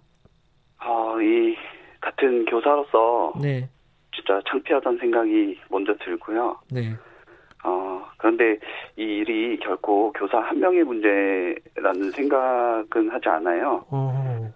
네, 개인 문제가 아니라 예. 이 학교 문화와 구조의 전반적인 문제라고 생각을 하고요. 네. 네, 이 문제를 개인 문제로 보고 구조를 바꾸지 않으면 네. 한 사람 징계 주고 네. 끝나버리고 똑같은 문제가 또 일어날 거라고 생각을 해요. 네. 네, 그래서 저도 이 일이 사실은 이 구조가 바뀌지 않았기 때문에 예견된 일이라고 생각을 하고요. 네. 그래서 바꾸지 못한 이런 학교 문화를 바꾸지 못한 한 명의 남성 성인 구성원으로서 부끄러움과 책임감을 느낍니다. 그런데 지금 어 문화와 구조의 문제다 한 개인의 일탈을 넘어서서 이렇게 말씀하셨는데 네. 예, 어떤 문화와 어떤 구조가 있길래 이런 일들이 발생을 하는 것인가 그게 좀 궁금합니다. 아, 네. 그 수많은 학생이 스쿨미투 등으로 피해를 호소하고 있는데요. 네. 어, 교육계는 그런 학생들의 호소에 제대로 대응을 하고 있지 아, 않습니다. 예. 네, 그래 그래서 이 성폭력이 권력 범죄라고 생각을 하는데요. 네. 그래도 된다고 생각하게 만드는 이 권력 구조가 음. 문제인 것 같습니다. 음, 아, 그런 어떤 학교 내에서 벌어지는 성폭력이라든지 성범죄에 대해서 교육 당국이 적극적으로 대처를 하지 않고 있다. 일단 기본적으로. 예. 음, 그런데 이 본인은 좀 반발을 하고 있습니다. 당사자는 예를 들어서 이거는 학부모님과의 의사소통의 문제지 이거 자체가 뭐 성적으로 문제가 있다는 있는 건 아니지 않느냐 뭐 이렇게 처음에는 얘기를 하기도 했어요. 이건 어떻게 보세요? 어, 이 성비 사건을 학교 내부에 고발을 하면 네. 경징계 확률이 높다는 그런 얘기를 들은 적이 있어요. 예. 네, 그래서 피해 학생 입장에서는 제대로 된 문제 해결을 위해서는 학교 내부가 아닌 다른 네. 여성 단체나 SNS 이런 곳에 고발을 할 수밖에 없게 음. 됩니다. 네. 네, 그래서 피해 학생 보호자께서는 할 수 있는 가장 최선의 방법을 선택하신 것 같고요. 예. 음. 어, 학교에서 자정작용이 이루어지지 않는다는 것이 교사로서 음. 참 부끄럽고 네. 그리고 교사는 자신은 오히려 자신을 피해자라고 이야기하기보다는 네. 부족한 감수성과 성폭력 사실을 인정하고 자신을 보호하려는 글을 쓰기보다는 피해자에 대한 사과가 먼저야 하지 않을까 이런 음. 생각을 합니다. 네. 그리고 마녀 사냥이라는 워딩은 피해자가 오히려 가해자로 몰릴 때 쓰는 말인데요. 네. 이거 이 말은 가해자가 쓰기에는 적절하지 않은 것 같습니다. 네. 어, 근데 이 선생님이 그 전에도 유튜브 같은 데다가 좀 부적절한 영상 같은 걸 올리고 사진도 어, 부적절한 사진 같은 걸 올렸던 경험이 있습니다. 그런 것들이 새롭게 네. 나오고 있는데 그 전에서 학교 이 학교에서 이런 걸 몰랐을까? 그냥 공개된 그런 유튜브 영상과 사진들이었거든요. 그런 것들을 그냥 넘어가서 이런 문제가 계속 나오는 거 아니냐 이런 생각도 들어요. 네, 네. 어, 그러니까 학교에서 그런 그런 것들은 체크를 하지는 않나요? 선생님들의 어떤 SNS라든가 유튜브나 이런 부분들이요? 어, 저는 이, 이게 개인적으로는 네. 그 온라인 계약이 예. 어, 이런 보호자의 고발이 고발로 이 사건이 알려지는데 큰 역할을 했다고 보고요. 네. 꽤 경력이 많았던 그런 교사라고 알고 있는데 네. 교직 사회 안에서는 이런 문제가 알려지지 않았던 건지 아니면 예. 모두가 방관하고 있던 건지는 음. 저는 의문으로 가지고 있습니다. 네. 이런 어떤 성희롱이라든가 성추행이라든가 어떤 성범죄에 대해서 뭐 네. 어떤 그 학교의 내부의 어떤 가이드라인이라든가 뭐 이런 것들이 없나요? 이런 이런 뭐 댓글을 쓰면 안 된다라든가 뭐 이런 건 없어요 혹시? 일단 여전히 교사의 성평등 관련 연수가 대부분 선택이고요. 아 그래요? 음. 네 그리고 학교 교육은 학생들한테 내 몸을 사랑하고 상대 몸을 존중하는 법 그리고 성과 관계에 대한 현실적인 유의점들 네. 그리고 그루밍 성폭력과 가스라이팅에 대한 이야기 등을 절대 잘 가르치지 않습니다. 음. 네 그래서 그리고 대부분 학교 구성원이 이 문제를 방관하거나 수면 위로 올라오지 못하게 분위기를 조성하는데요. 네. 네, 문제는 교사들이 정말로 그게 나쁜 건지 의도적으로 무지하다는 거예요. 음. 네, 젠더 권력 그리고 나이 권력, 교사 학생과의 위기에 대한 인식이 전혀 없습니다. 음. 네, 그래서 저는 이번 사건이 교사만의 문제가 아니라 교육계와 네. 학교 문화 전체의 예. 구조 문제로 받아들여야 된다고 생각을 음. 합니다. 학생들한테 이제 예를 들어 성교육 같은 건 하지 않습니까, 그죠? 예. 그럴 때 아까 지금 말씀하신 이런 어떤 성범죄와 관련된 얘기 어떻게 대처를 네. 해야 되는지 성인지 감수성에 대한 얘기 이런 것들은 좀 교육들이 부족하다 이런 말씀이신 건가요? 네. 그리고 일단 이런 문제가 일어났을 때 피해자 중심에서 문제를 해결하는 노력이 많이 부족하고요. 네. 아, 그리고 대부분 학교가 이런 성비 사건이 일어나면 명예가 떨어질까봐 귀찮은 일이 될까봐 음. 은폐하려고 합니다. 네. 네, 그러기보다는 피해자 보호와 가해자가 합당한 책임을 지게끔 잘 해결해서 네. 우리 학교가 이만큼 안전한 학교다. 네. 이런 학교가 많아져야 된다고 생각을 하고요. 예.